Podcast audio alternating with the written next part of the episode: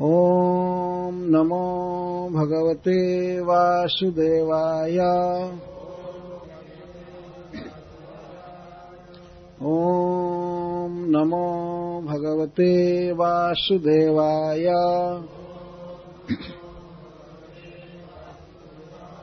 ॐ नमो भगवते वासुदेवाय। मैत्रेय उवाच।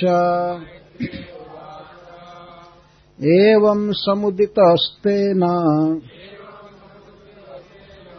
कपिलेन प्रजापतिः। दक्षिणीकृत्य तम् प्रीतो। वनमेव जगामः। व्रतम् स या स्थितो मौनम्। आत्मैकशरणो मुनिः निःसङ्गो व्यच निःसङ्गो व्यचरक्षोणीम् अनग् अनग्निरनिकेतनः। मनो ब्रह्मणि युञ्जानो यत्तत्सदसतः परा। गुणावभाषे विगुण। एकभक्त्यानुभाविते। निरहम् कृतिर्निर्ममश्च। निर्द्वन्द्वः समदृक्स्वदृक् प्रत्यक्प्रशान्तधीर्धीरः प्रशान्तोर्मिरिवो दधिः वासुदेवे भगवती। सर्वज्ञे सर्वज्ञे प्रत्यगात्मनि। परेण भक्तिभावेन। लब्धात्मा मुक्तबन्धनः। आत्मानं सर्वभूतेषु भगवन्तमवस्थिताम् अपश्यत् सर्वभूतानि भगवत्यपि चात्मनि इच्छाद्वेषविहीनेन सर्वत्र समचेतसा भगवद्भक्तियुक्तेन प्राप्ता भागवती गतिः। मैत्रेय जी कहते हैं। एवं इस प्रकार समुदित उद्दिष्ट तेना कपिलेना श्री भगवान कपिल देव द्वारा प्रजापति ही प्रजा का पालन करने वाले। करदम जी, दक्षिणी कृत्या परिक्रमा करके तम भगवान की प्रीत प्रसन्न मन से बनम वन में एव ही जगाम गए। हा, बहुत अच्छा हुआ। तो श्री मैत्रेय जी अब करदम जी के मोक्ष का वर्णन करने जा रहे हैं, किस प्रकार वे संसार बंधन से मुक्त होकर भगवान का धाम प्राप्त किए। मैत्रेय जी कहते हैं विदुर जी से, एवं समुदितस्तेन कपिले न प्रजापति। एवं तेन कपिलेन समुदित प्रजापति कर्दम तम भगवंतम दक्षिणीकृत्य प्रीत सन वनमेव जगाम। भगवान से आज्ञा लिए करदम जी। कि वे परिव्राजकों के पथ पर चलना चाहते हैं, सन्यासी बनना चाहते हैं, घर छोड़कर जाना चाहते हैं। तो श्री भगवान ने अनुमोदन किया, ठीक है।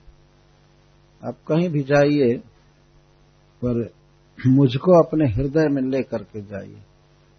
अर्थात चौबीसों घंटे निरंतर मेरा चिंतन करते रहिए, मुझे ही अपने जीवन का सार समझिए। परम लक्ष्य समझिए तो आप भ्रमण कीजिए। तो जिस गारहस्थ को करदम जी ने बहुत अच्छी तरह से प्रकट किया था, सजाया था, उसको छोड़ने में भी उनको उतना ही सुख हुआ। प्रीत शब्द। ऐसा नहीं हुआ कि उस सुख सुविधा में, भवन को, विमान को छोड़ने में करदम जी कुछ हिचकिचा रहे हों, या अफसोस हो रहा है कि अब तो ज़मीन पर सोना पड़ेगा। पलंग छूट रहा है। और और भी एक हज़ार दासियाँ थी सेवा करने वाली वहाँ। तो अब कौन सेवा करेगा? कहाँ जाऊँगा? क्या खाऊँगा? ये सब सोचे भी नहीं। विमान को देख करके उनको जितना आनंद मिला, उससे कई गुना ज़्यादा आनंद संन्यास लेने में हो रहा था। प्रत्येक व्यक्ति को इस संसार में भोग भोगने का अधिकार है, घर बनाने का, खाने पीने का, और भी कई तरह का अधिकार है, लेकिन इसके साथ साथ उसका एक कर्तव्य है कि इनको समय पर छोड़ दे। नहीं छोड़ेगा, फिर भी ये छूट ही जाएँगे। अतः स्वेच्छा से और जीवन का एक मुख्य कर्तव्य मान करके इसे छोड़ देना चाहिए। छोड़ना ज़रूरी है। जैसा कहा जाता है, ग्रहण और त्याग। हम लोग ग्रहण करते हैं भोजन। तो जिस तरह से ग्रहण करते हैं, उस तरह से त्याग की भी आवश्यकता होती है। यदि कोई कहीं घर ले तो घर में रसोई घर देखे, देखेगा, रसौड़ा देखेगा कि है कि नहीं है, ग्रहण के लिए। लेकिन इसके साथ साथ टॉयलेट भी देखता है कि है कि नहीं। ऐसा नहीं केवल ग्रहण करते जाओ और टॉयलेट न हो तो आदमी मर जाएगा। बल्कि भोजन बनाने का स्थान हो या न हो, लेकिन बाथरूम तो होना ही चाहिए। है ना? यह तो बहुत ज़रूरी है। तो जैसे तैसे आदमी गृहस्थ बन जाता है जो भी हो, चाहे धर्म देख करके, या कर्तव्य देख करके, या शारीरिक, पारिवारिक आवश्यकता देख करके, वो बन जाता है गृहस्थ। और ऐसा फंसता है कि वो जानता है कि अब छोड़ने का कोई नियम नहीं है इसको। मरते समय तक परिवार में ही रहना चाहता है। और वही जो पहले कर्म किया है, क्रियाएँ किया है, उसी को करना चाहता है। परंतु प्रकृति उसे अलाउ नहीं करती है। शरीर कमज़ोर हो जाता है, आँखों की शक्ति कम हो जाती है, इंद्रियों की शक्ति कम हो जाती है। कुछ कर नहीं पाता है, पर मनोरथ वैसा ही रहता है। जैसे जवानी में मनोरथ रहा, वैसे ही सोचता, अभी भी एक काम कर दें, अभी एक काम कर दें, अभी एक काम कर दें। हो नहीं पाता शरीर की शक्ति नहीं रहती है, पाचन शक्ति भी काम नहीं करती है। खाने की बहुत इच्छा उसको रहती है, लेकिन खा नहीं पाता। पचा ही नहीं सकता। और भी क्रियाकलापों के प्रति मन धावित होता है, पर कुछ कर नहीं सकता। अतः त्यागने का नियम है, पहले ही। जब तक शरीर अभी स्वस्थ है तो घर छोड़ करके भगवान का भजन कर लेना चाहिए, क्योंकि भगवान की भक्ति सबसे आवश्यक कार्य है। मनुष्य जीवन की वह जिम्मेवारी है, दायित्व है। तो तब तक होता नहीं है भक्ति, भजन होता नहीं है, जब तक व्यक्ति अन्य कामों को छोड़ता नहीं। घर गृहस्थी का उत्तरदायित्व में उलझा रहता है तो भक्ति कैसे कर पाएगा? इसीलिए घर गृहस्थी को छोड़ करके और कुछ वर्ष तक जम कर भजन करना चाहिए, क्योंकि ऐसे भी संसार छोड़ने का समय आ जाता है। तो भक्ति करके छोड़ना ये बहुत आवश्यक है। समाज में ये बातें देखी जाती हैं कि किस तरह से लोग किसी कर्तव्य से छुड़ा दिए जाते हैं। जैसे मान लीजिए कोई सर्विस कर रहा है, नौकरी कर रहा है सरकार में तो कुछ साल निश्चित किया है सरकार ने, उसके बाद वो रिटायर कर देती है ना? कई लोग हठ करते हैं कि नहीं नहीं, अभी मेरा चलना चाहिए, क्योंकि पूरा वेतन मिलता है। लेकिन सरकार कहती, नहीं, अब इनवाइलिड हो गए, शक्तिहीन हो गए, अब चलो हटो। तो आधा पैसा देंगे, चाहे जो भी करना होगा करेंगे, लेकिन अब तुम हटो। वहाँ तो अपने आप फोर्सली त्याग कर देना पड़ता है। जो सरकार भी त्याग करवाती है रिटायर कर देती है, लेकिन अपने घर के कामों से व्यक्ति अपने आप कभी रिटायर नहीं होना चाहता। भले कर पावे या न कर पावे। लेकिन बूढ़ा व्यक्ति भी सोचता, अभी मैं मालिक हूँ, मेरा आदेश चल रहा है। कोई काम नहीं करता है, केवल रिमोट कंट्रोल बोलने भर का काम रहता है। कुछ कर नहीं सकता। लेकिन ऐसा तड़क भड़क दिखाता है कि अभी भी इस घर का महा कंट्रोलर मैं ही और एक दिन ऐसी दशा होती है श्रीमद भागवत में लिखा गया है जब घर के लोग आदर नहीं करते हैं समय पर भोजन भी नहीं देते हैं तो और वो चल करके उनको मार भी नहीं सकता, डांट भी नहीं सकता। केवल गाली से काम चलाता है। गाली देने पर लोग खाने को दे देते हैं।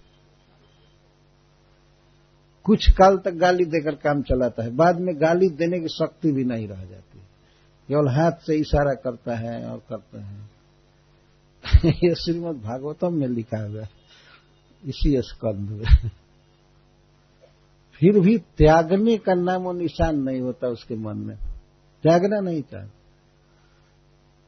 हमारे गाँव में एक बूढ़े व्यक्ति को मैंने कहा कि आपको घर छोड़ करके बनारस जाना चाहिए या वृंदावन, अयोध्या जाना चाहिए और शरीर वहीं छोड़ना चाहिए। तो वो कहता है, नहीं साधु जी, घर में मरना सबसे श्रेष्ठ क्यों दूसरे के स्थान में मरेंगे? अपने खेत में मरेंगे, अपने घर में मरेंगे। हमारी यही योजना है। तो वो व्यक्ति घर में मरा नहीं। अपने घर में नहीं मरा। गाँव में एक गड्ढा था, पानी भरा हुआ था बरसात में, और ऐसे जा करके लुढ़क गया, उसमें डूबकर मर गया। ऐसी दशा होती है। तो प्रकृति तो त्याग करवाएगी ही। आप कीजिए मत कीजिए। लेकिन वो अपंग बना करके, अंधा बनाकर बहरा बनाकर लंगड़ा बना करके बाद में कहती है, जाइए। मज़ा ले लिए ना संसार का। ये प्रकृति इस तरह से बुलाती है। मूर्ख आदमी सोचता है कि हमको भोगने के लिए यहाँ बुलाया गया है। कुछ लोग ऐसे कहते हैं, अरे भगवान ने जन्म दिया है, खाओ, पियो, ऐसा आराम से रहो। ये क्या त्याग तप करते हो? जन्म मिला है आनंद लेने के लिए, मज़ा लुटने के लिए। न कि ऐसे हरे कृष्ण हरे कृष्ण करो और एकादशी को उपवास करो, मरो, खाए बिना। ये सब करने के लिए थोड़े मनुष्य जीवन। खूब आराम से रहो, खाओ, पियो। तो कहते इसी के लिए जन्म मिला तो जरा शुरू से और अंत तक विचार कीजिए, क्या यहाँ सुख भोगने के लिए जीव को जन्म दिया गया? नहीं, दुख भोगने के लिए। सबसे पहले नौ दस महीने तक माँ के पेट में रहना पड़ता है जीव को। तो जिसको इंजॉयमेंट के लिए बुलाया जा रहा है, भोग के लिए, उसको शुरू में इतनी सजा क्यों दी जा रही है? बताइए। तो माँ के गर्भ में बिल्कुल पैक्ड रहना पड़ता है जीव को। न हिल सकता है, न खुजला सकता है, न कुछ भी। वही कंजस्टेड आंतों के बीच उसे गुजारा करना पड़ता है। एक दो दिन नहीं नौ दस महीने तक। बुलाया गया गर्भ में। और इसके बाद जन्म होता है तो न चलने की शक्ति रहती है, न और कुछ करने की, केवल रोना जानता है बस। छोटा बच्चा बस रोना जानता है। दुख हुआ तो रोना। कुछ कर नहीं सकता है। इसके बाद खेलना चाहता है तो खेलने में माता पिता अलाउ नहीं करते। वो सोचते पढ़ाई करो। तो पढ़ाई उसके लिए एक सजा है। तो वही पढ़ाई में लगा तो कई साल तक पढ़ो पढ़ो पढ़ो पढ़ो। इसके बाद कुछ काम करो, विवाह करो। तो जवानी में विवाह करता है, घर में रहता है तो इतनी कामनाएँ होती हैं, इतनी कामनाएँ होती हैं, वो पूरी नहीं होती हैं। तो उस समय भी वो दुखी ही रहता है। किसी भी युवक से पूछिए कि तुम सुखी हो तो कहेगा, नहीं, अभी ये काम नहीं हुआ, वो नहीं हुआ, ये नहीं मिला, वो नहीं। कामनाओं की आग जलती रहती है, हृदय में सुखी नहीं होता है। और कुछ काल के बाद फिर बुढ़ापा आ जाती है तो वो कौन एंजॉयमेंट का समय है? और इसके बाद शरीर छोड़कर चला जाना पड़ता है। यदि किसी को भोग भोगने के लिए बुलाया जाएगा तो इतना दंड देकर क्यों बुलाया जाएगा? आप किसी को इनवाइट कीजिए आज आप हमारे यहाँ आइए, बहुत अच्छा भोजन बना है, खाइए, पीजिए, लेकिन इसके पहले आपको गंदे नाले में दस घंटा रुकना पड़ेगा। किसी गट्टर के अंदर आपको रह करके हमारे घर आना होगा। तो आदमी कहेगा, रहने दो रहने दो। हमको ऐसा भोग नहीं चाहिए। है कि नहीं? तो क्या प्रकृति नौ दस महीने तक हम लोग मल, हम लोगों को मल मूत्र के थैले में रह करके यहाँ कोई भोग के लिए बुलाई है? ये तो दंड है, लेकिन फिर भी मूर्ख आदमी समझता है, ओहो, मैं कितना भाग्यशाली हूँ, मैं लक्की हूँ, मैं ये हूँ ये हूँ, क्या लक्की हो? लक्की वे लोग हैं जिनके जीव पर भगवान का नाम है। हरे कृष्णा हरे कृष्णा कृष्णा कृष्णा, हरे हरे हरे राम हरे राम राम राम, हरे हरे। वास्तव में यही सौभाग्य है। इदम ही पुंस तपस तस्वा सृष्ट दत्त सच बुद्धि जो गयो अभिचितोर्थो कभी निरूपितो जदुत्तम श्लोक गुणानु वर्ण्यते। जब भगवान के गुणों का विशेषताओं का कोई वर्णन करता है, गाता है, सुनता है तो यही सब तपस्या का, दान का, सत्कर्म का फल है। मतलब जीवन का यही लाभ है। इस तरह से श्रीमद भागवतम पढ़ना, सुनना, यही जीवन का सबसे बड़ा श्रेष्ठ काम है। यही सफलता है। अविचितोर्थ कभी भी निरूपित सारे विद्वानों ने यही कहा है कि भगवान उत्तम श्लोक के गुणों का वर्णन करना और सुनना, यही मनुष्य के शुभ कर्मों का, तपस्या का, दान का फल है। वेद अध्ययन का यही फल। तो शास्त्र बताता है, और पहले के लोगों ने करके दिखाया है, जैसे करदम जी कर रहे हैं, कि भगवान के आदेश को सुनकर वे उनकी परिक्रमा करके घर से निकल गए। निकले तो प्रीत, बहुत प्रसन्न मन से निकले। इसके पहले कभी भी आपने इस प्रसंग में नहीं देखा कि विमान के भोगों को भोगते समय या देहूति के साथ रहते समय कश्यप करदम जी के लिए प्रीत शब्द कहीं नहीं आया। कभी नहीं आया। देवहूति की प्रार्थना से उनमें दया आ गई। लेकिन इस दुर्लभ भोग को प्रकट किया उन्होंने तो इसको भोगने में उनको कोई प्रीति शब्द प्रसन्न हुए, ऐसा वर्णन नहीं पर छोड़ने में प्रसन्न हो गए। प्रीत। छोड़ने में प्रसन्न हो गए। एक हमारे गुरु भाई थे, अभी भी हैं, लेकिन बार बार कहा करते थे कि त्याग में बहुत आनंद है। अगर कोई व्यक्ति शौचालय में जाए और उसका पूरा पूरा पेट साफ़ हो जाए तो कितना आनंद उसे मिलता है। बहुत बड़ा सुख है। ये घर गृहस्थी का जाल माया का एक दिन छूट जाए और पूरा पूरा भगवान कृष्ण के भजन का मौका मिले तो ये बहुत भारी सुख है। यह अनुभव किया करदम जी ने कि छूटा इस भारी बंधन से। प्रसन्न हो गए। और वन में वजगाम वन में गए। व्रतम स या स्थितो मौनम आत्मिक शरण मुनि। निसंगो व्यचरत छोणीम अनग्निर निकेतन। वन में जाकर उन्होंने क्या किया? मैत्रेय जी कहते हैं। वन में जाकर मैत्रेय जी ने मुनियों का व्रत लिया। मुनीना मिदम मौनम। मौन व्रत का मतलब है मुनियों का व्रत। और स्वयं मुनि थे, फालतू बात बोलते नहीं थे। वास्तव में मौन का अर्थ है भगवान के गुणों को बोलना और बाकी दुनिया की बात बिल्कुल नहीं बोलना, इसको मौन कहा जाता है। तो पहले से ही ये व्रत रखे थे, लेकिन वन में जाने के बाद मुनियों का व्रत अपनाए। मौनम व्रतम। मुनियों का व्रत क्या है? वो अहिंसा प्रधान व्रत है। किसी जीव की हिंसा न करना, किसी को दुख न देना, खाने, पीने और चीज़ में कंपटीशन न लेना जैसे तैसे कम से कम से गुजारा कर लेना। हमने पढ़ा है, विनोबा जी, जो भूदान यज्ञ के संचालक थे, विनोबा जी का नाम सुने होंगे आप सभी तो उन्होंने किताब में लिखा है कि अच्छा व्यक्ति वो है जो समाज से बहुत कम ले और दे उनको ज़्यादा। समाज से कम से कम वस्तु ले। जीने खाने के लिए जो भी ज़रूरी है ले। और देना हो तो उससे ज़्यादा दे। और साधारण व्यक्ति जो होता है, जितना समाज से लेता है, उतना देता है। और बिल्कुल थर्ड क्लास का आदमी वो है जो समाज से बहुत लेता है, देता बहुत कम। तो सन्यास का ये मतलब हुआ कि बहुत कम जो जीवन धारण करने के लिए बेयर आवश्यकताएँ हैं, केवल उन्हीं को ले, फालतू ना ले। उसे होता क्या है कि व्यक्ति हिंसा से बच जाता है। यहाँ हिंसा का अर्थ केवल जान मारना ही नहीं है। हिंसा का अर्थ है किसी के अधिकार पर इंक्रोचमेंट करना, आक्रमण करना। इसको हिंसा कहा गया।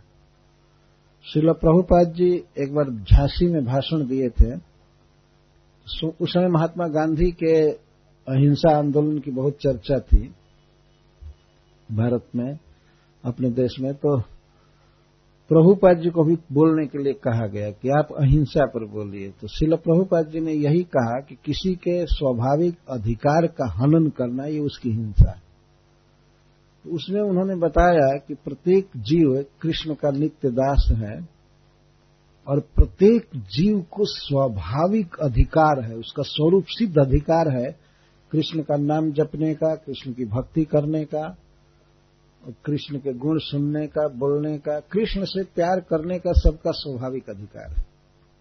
अगर इस कार्य में कोई सहायता करता है, जीव को हेल्प करता है, तब तो वो अहिंसक है।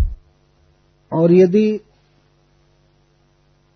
किसी को बाधित करता है, किसी को ऐसा वातावरण दिखाता है कि वो कृष्ण का स्मरण न कर पावे, भक्ति न कर पावे और संसार बंधन से पार न हो तो ऐसा करने वाला व्यक्ति हिंसक है, हिंसा कर रहा है। जैसे आजकल के युग में देखिए, ये जितने भी नवजुवकों के नवजुवतियों के चित्र जहाँ तहां टांगे जाते हैं, पोस्टर बना करके, कोई भी एडवर्टाइजमेंट में इस सिनेमा के जो चित्र बनाए जा रहे हैं, वास्तव में ये सब प्रचार करने वाले महाहिंसक हैं।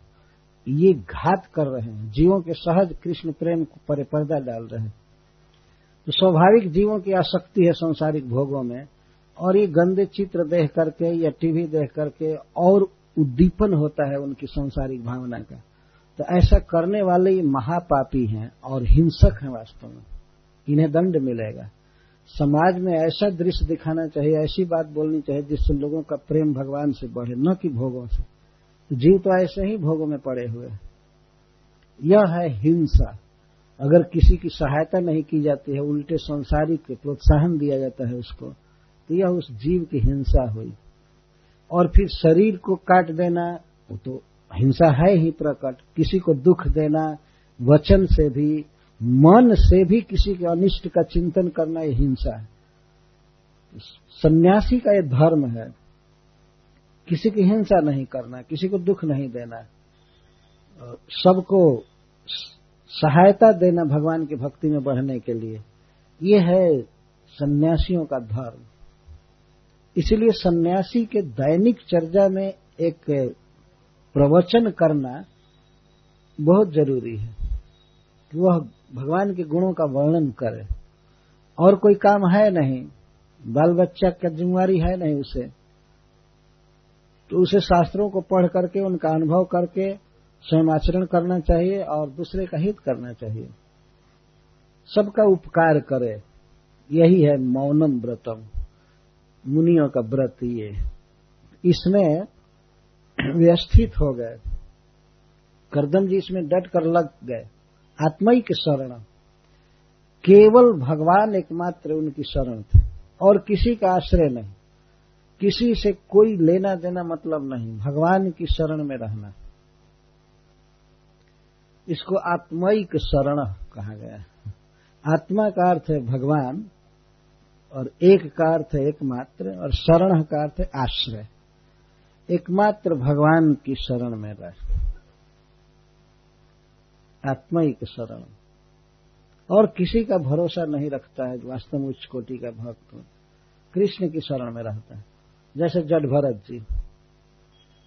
जड भरत जी खेत की रखवाली करते, पड़े रहते थे, रखवाली क्या करते थे? उनको देख करके मिल नीलगाय हरिण वगैरह भाग जाते थे। वो कभी भगाते नहीं थे। नंग धड़ंग ऐसे पड़े रहते थे। बहुत पुराना और मैला कपड़ा केवल कमर में लपेटे रहते थे। बाकी कंबल चादर ये सब कुछ नहीं था। एक दिन डाकुओं ने उनको पकड़ा। ऐसा था कि एक मनुष्य को भद्रकाली को बलि चढ़ाने के लिए पकड़ कर ले, ले जा रहे थे। तो जैसे तैसे वो भाग गया रात में छुड़ा करके। खोजने लगे उसको तो खोजते खोजते तब तक खेत पर जट भरत जी मिले। टर्च से देखा, सब बड़ा शरीर मोटा तगड़ा है, बहुत ब्लड निकलेगा, बहुत मांस निकलेगा, बहुत बड़ा, ज़्यादा प्रसाद निकलेगा इसमें। वो तो मर, वो तो मरियल था, मरने जैसा दूसरा जो भाग गया, ठीक हुआ। इसको पकड़ करके ले चलो। तो लोग देखे, कहीं अंग कटा तो नहीं है, अगर अंगुली कटी हो, कहीं कुछ कटा हो तो नहीं, उनको ले जाते। बलि देने के लिए। देखे, बिल्कुल ठीक है और जुअक है। बहुत मोटा तगड़ा है। तो कहे, चलो। तो चल दिए। पूछे भी नहीं कि कहा। पूछे भी नहीं और जान गए। वो लोग आपस में बातचीत करते थे कि इसमें तो बहुत मांस निकलेगा। आपस में काना फूसी कर रहे थे। ले चलो ले चलो, ठीक है। तो पहले कुछ लोगों ने कहा पहले बाँध लो, नहीं तो उस बलिदान की तरह ये भाग जाएगा। भाग जाएगा तो उनका हाथ पीछे करके और बांधे रस्सी पकड़ करके चल रहे थे चारों तरफ़ से घेर कर। चलो चलो चलो, तुम्हें भद्रकाली के मंदिर में चलना है। तो चल दिए, जानते हैं कि उनका गर्दन काटने के लिए ले जा रहा है। चल दिए। ऐसे उनका शरीर कट भी जाता, गर्दन कट भी जाता तो इसलिए उनको इतना भी दुख नहीं होता जितना हम लोगों का कॉपीन कोई फायर देते। हमको तो दुख हो जाएगा, लेकिन इतना दुख भी उनको नहीं होने वाला तो देह से बिल्कुल अतीत थे। तो इस प्रकार से उनको पकड़ कर ले जा रहे थे। लेकिन भगवान की शरण में थे। तो भगवान का स्मरण कर रहे थे। वो लोग ले गए। भद्रकाली जी के मंदिर में नाच, गान चालू किए, खूब हाको डाको, खूब किए। गा रहे थे। अपने ढंग का एक गीत गाते हैं, काली को रिझाने के लिए। खूब गीत गा रहे थे कि आज तो बहुत बड़ा फीस्ट चलेगा। ऐसे पुआ पूरी सब बना हुआ था, और चीज़। और उसमें मनुष्य का खून और मांस, ये भी खाने वाले थे वो राक्षस। और वो किस लिए बलि दे रहे थे? कि जो डाकुओं का सरदार था, उसको कोई पुत्र नहीं था। तो भद्रकाली को बलिदान देने के बाद भद्रकाली जी आशीर्वाद देंगी तो इसको बेटा हो जाएगा। इसके लिए पकड़ कर ले जा रहे खूब गा बजा रहे थे, बहुत खुशी में थे। फेस्टिवल चल रहा था रात के समय, छिप करके गाँव से बाहर, बहुत जंगल में। अंत में जो पुरोहित था, उन डाकुओं का, वो भी नीच बहुत व्यक्ति था। था ब्राह्मण ही, लेकिन बहुत नीच। नाम भर का ब्राह्मण उसी के हाथ से काटना था उसको। पशु को, नर पशु को। तो तीखा कर रहा था तलवार को, शान धरा रहा था, क्योंकि एक बार में कट जाना चाहिए। जब्बह नहीं करना था, ऐसे तमोगुणी लोग हैं कहीं कहीं। अरे किसी जीव को मारना है तो एक बार में मार दो उसको बार बार रेत क्यों रहे? ये तमोगुण का लक्षण है। तो वो तीखा कर रहा था कि एक बार में मारेंगे, इसके बाद बोला, सावधान, गाना बजाना छोड़ो, देखो। देखो, और बोला, एक, दो, तीन बोल करके जब ही उनके गर्दन पर मारने जा रहा था, तब तक भद्रकाली मूर्ति को फोड़ करके प्रकट हो गई और तलवार पहले छीन ली। और सबसे पहले जो पुरोहित था, उसका मस्तक उड़ा दिया। और इसके बाद दरवाजे पर हो गई, खड़ी हो गई, दरवाजे पर मंदिर के, और कोई भी निकल नहीं पाया। जो जो भी थे, सबका मस्तक काट दिया और उस समय काली जी की सखियाँ, दासियाँ प्रकट हुई। वे लोग बर्तन ले ले करके गरम गरम खून का फब्बारा रोक रही थी और रोक रोक करके एकदम हॉट पी रही थी, खून पी रही थी और उन लोगों के सिर का गेंदा खेलने लगी, फुटबॉल मारने लगी। सब, ये काम हुआ। जब भरत जी भगवान की शरण में थे, उन्होंने भगवान से प्रार्थना नहीं किया कि मेरी रक्षा कीजिए। वो तो सोचे भी नहीं, बस भगवान का स्मरण कर रहे थे कि रूप गुण लीला का स्मरण कर रहे थे। संकल्प भी नहीं किया कि इनको एक तमाचा भी मारा जाए, लेकिन भगवान चाहते थे कि ये सब मारे जाए। देखिए भगवान की कृपा और देवताओं की अकृपा देखिए। अपने ही भक्तों को भद्रकाली जी ने काट दिया और कृष्ण के भक्त की रक्षा की। ये देवताओं का स्वभाव है। देवता लोग देखते हैं कि यह व्यक्ति विष्णु की भक्ति कर रहा है तो लोग बहुत खुश होते हैं। और ये देखते हैं कि हमारी भक्ति कर रहा है तो उतने खुश नहीं होते। जानते हैं कि ये बुद्धू आदमी है, इसको ऐसा नहीं करना चाहिए। भगवान की भक्ति करने पर सभी देवता प्रसन्न होते हैं। जत्रास्ति भक्ति भगवत किंचना, सर्वैर गुणेश तत्र समासते सुरा। जो व्यक्ति भगवान की निर्मल भक्ति करता है उस पर सारे देवता प्रसन्न होते हैं और आशीर्वाद देते हैं उसे। सब आशीर्वाद देते हैं।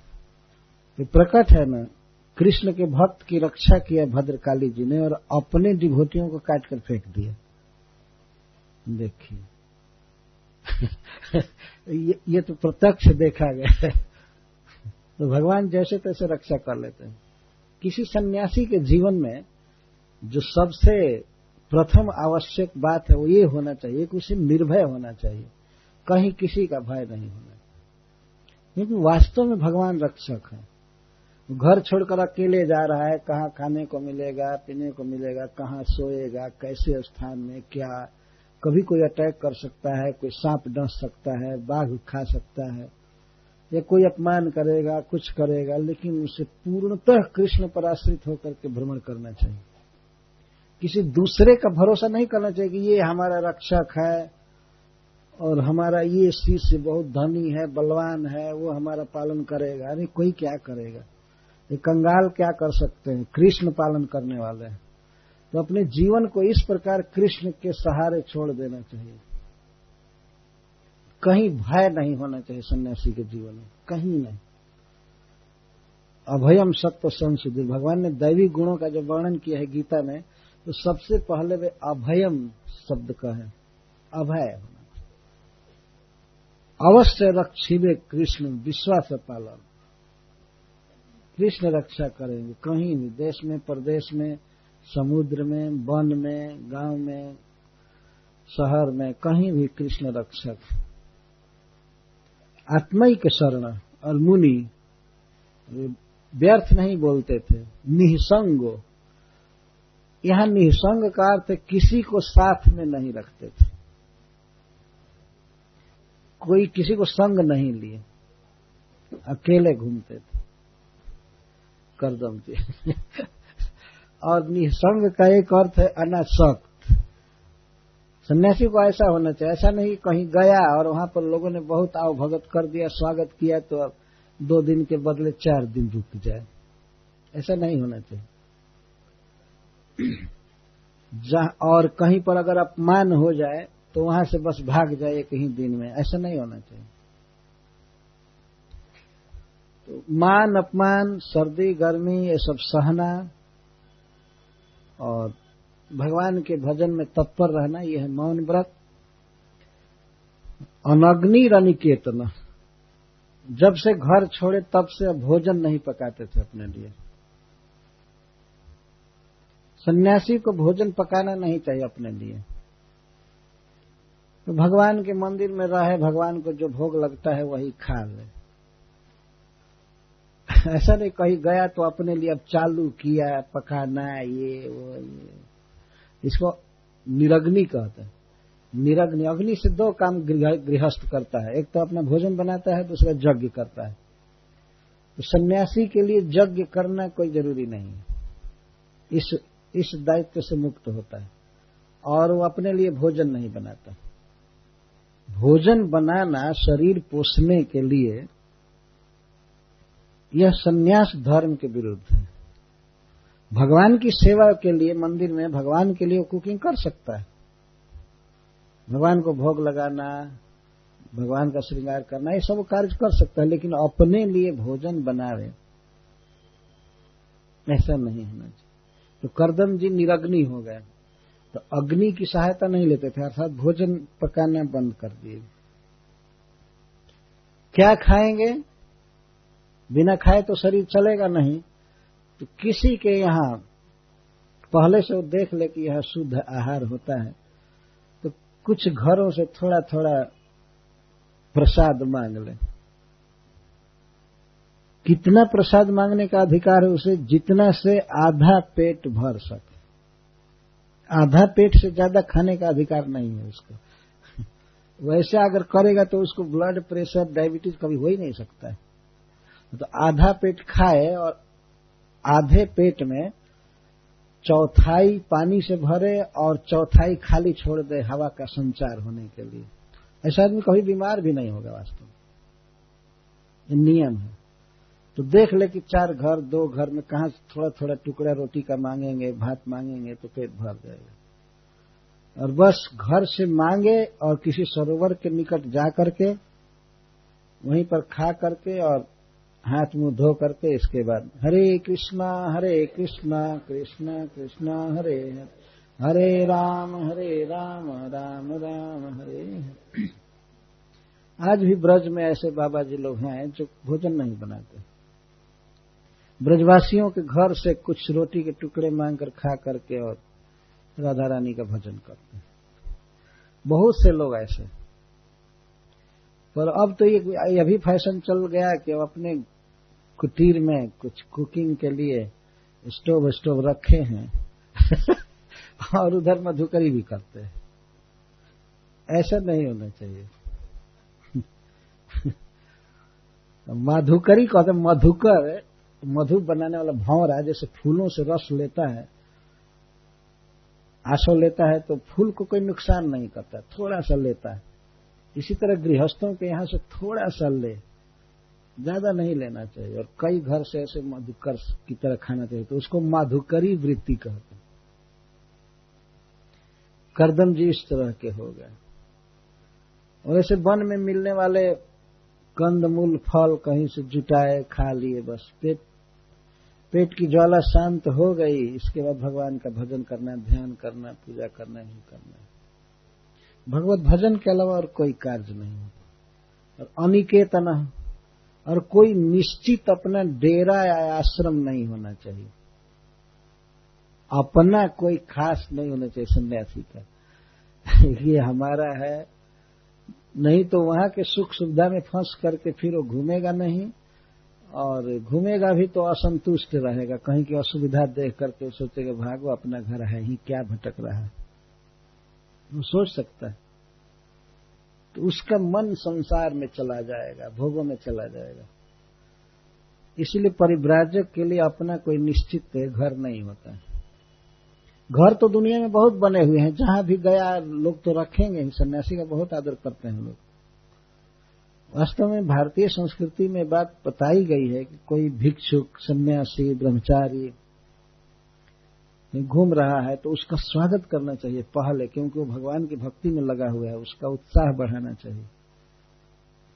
ऐसा नहीं कि अब सन्यासी चले तो अपने खाने पीने के लिए एक अलग गठरी बाँध ले और बैग ले ले तो फिर वो भजन क्या करेगा? कैसे भक्ति कर पाएगा? दुनिया में हज़ारों, लाखों करोड़ों चूल्हे जलते हैं और घर है, कहीं भी रहने के लिए मिल जाता है और खाने के लिए भी लोग पूछते ही हैं।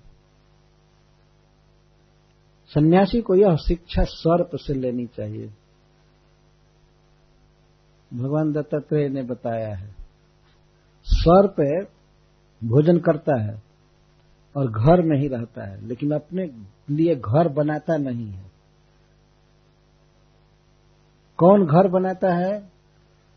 चूहा घर बनाता है, मुसिक वो घर बनाने में ही व्यस्त रहता है। छोटा सा जीव, लेकिन लंबी, लंबा लंबा टनल बनाता है। रहेगा आखिर थोड़े से स्थान में, लेकिन बेकार खोदता रहता है ज़मीन को। और सांप घूमते रहते हैं। तो सांप आता है, देखता है कि ये घर है। उसमें वो बिना परमिशन के प्रवेश कर जाता चूहा से पूछने की ज़रूरत नहीं मैं यहाँ रुक सकता हूँ।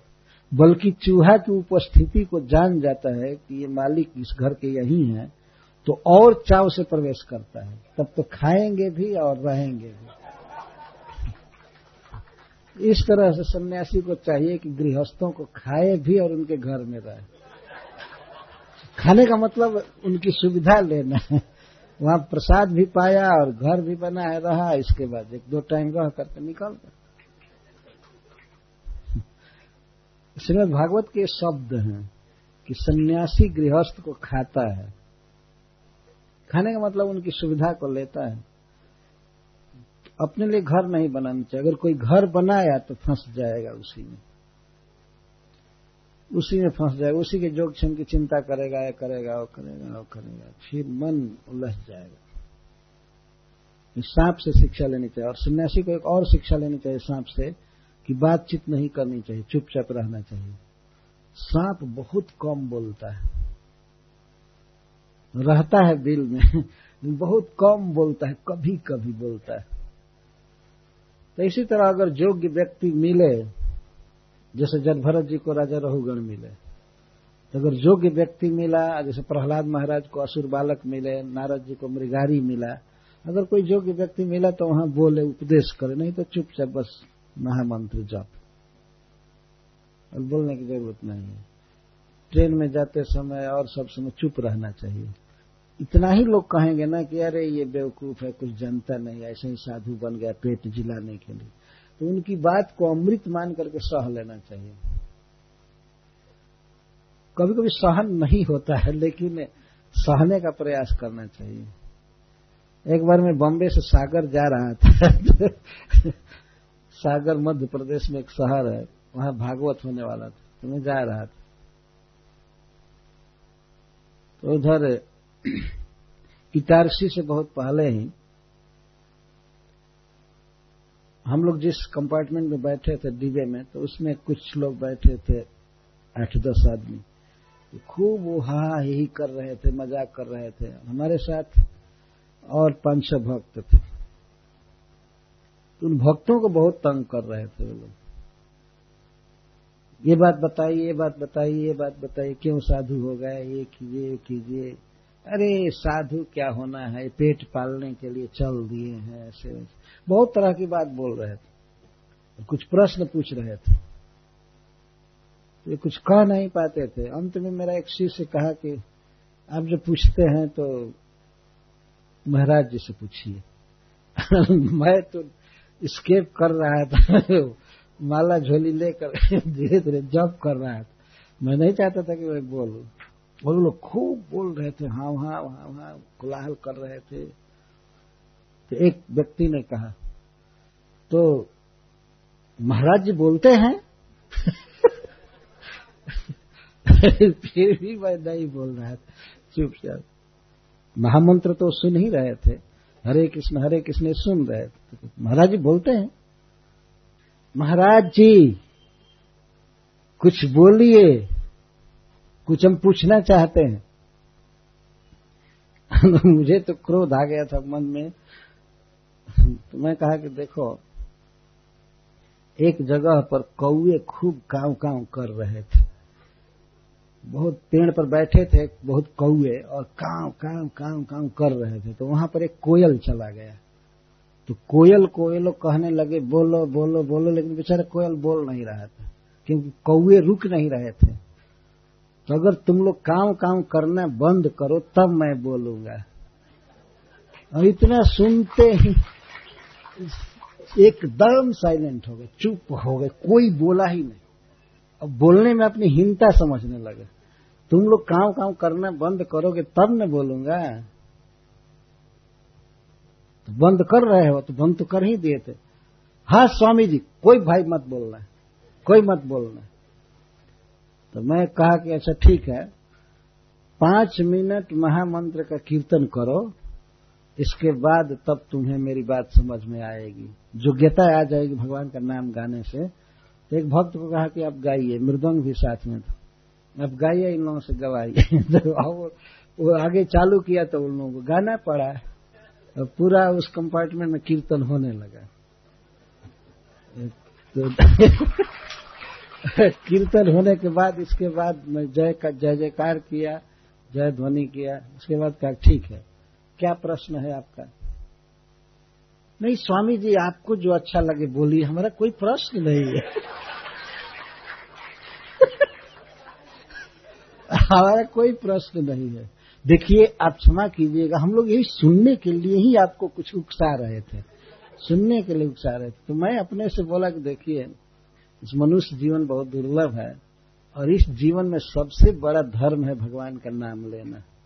आप लोग कभी से व्यर्थ बात कर रहे हैं। भगवान का गुण गाना चाहिए, भगवान का नाम लेना चाहिए, इसके लिए मनुष्य शरीर मिला हुआ।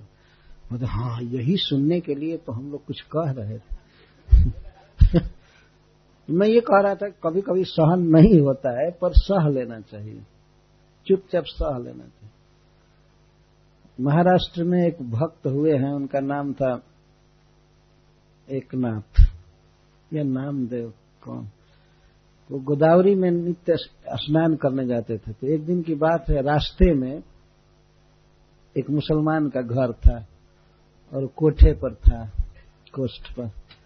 तो स्नान करके आते थे गोदावरी जी में। तो स्नान करके आते थे तो आते समय ऊपर से उन पर कुल्ला कर देता था। जूठा पानी फेंक देता था। तो वो फिर लौट जाते थे नहाने के लिए। नहा करके आते थे तो फिर कुल्ला कर देता था।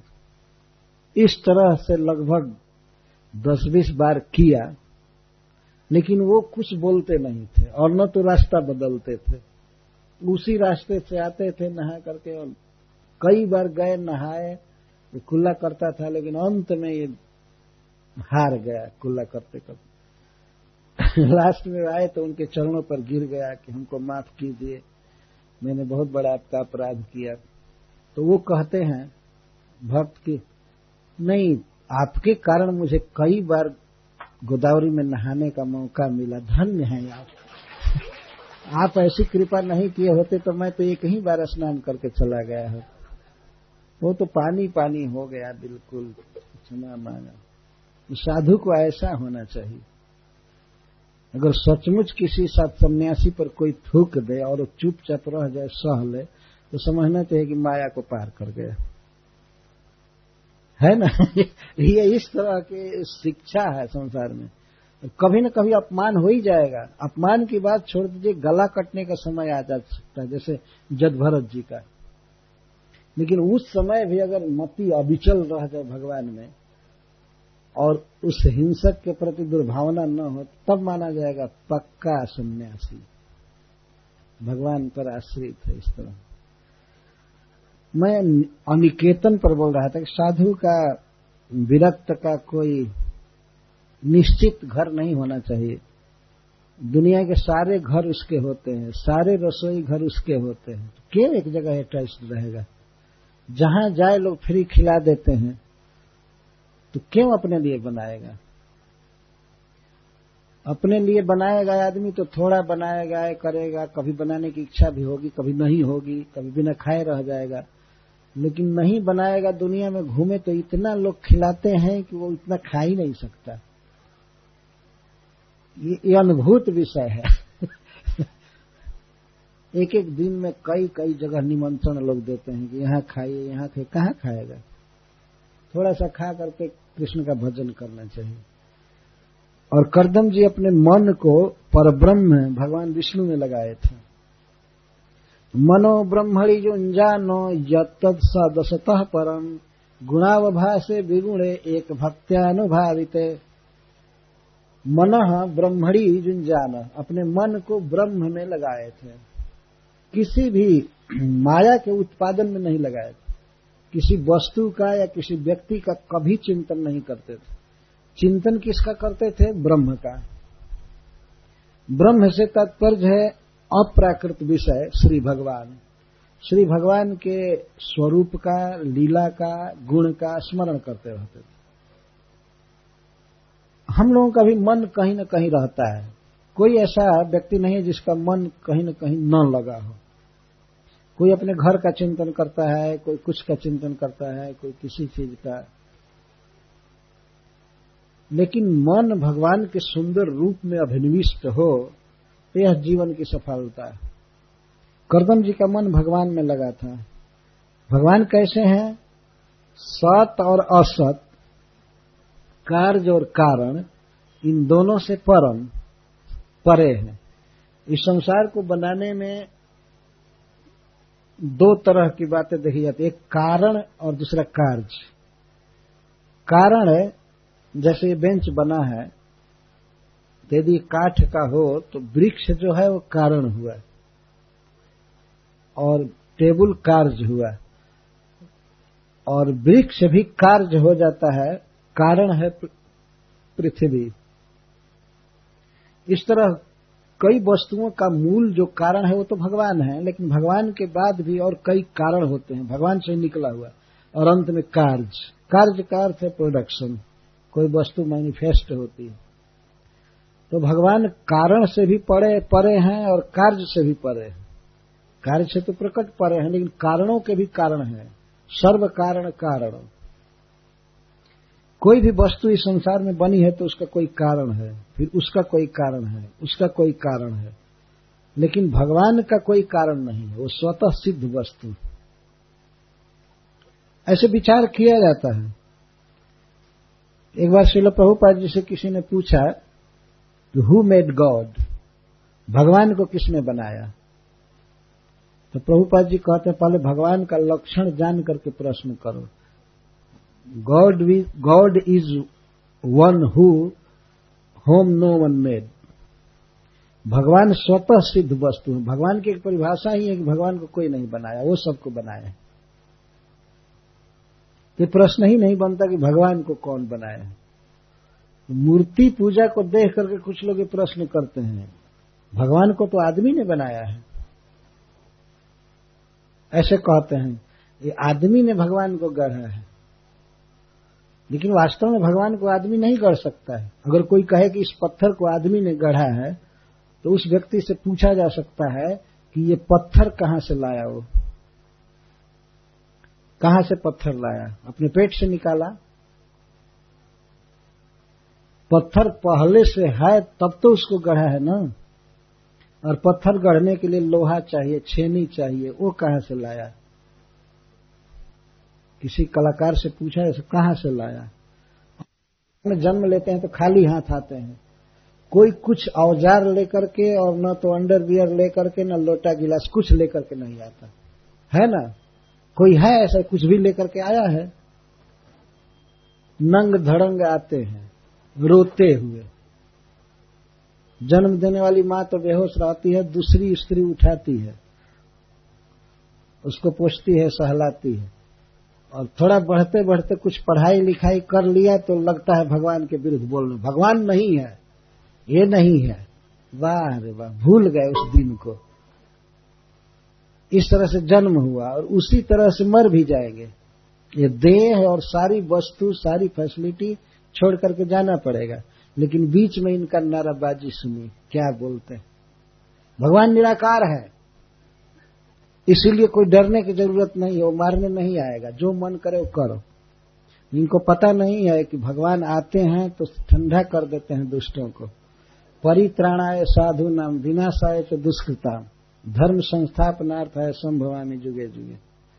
जब भगवान आते हैं तो उनसे भी झगड़ा करते हैं।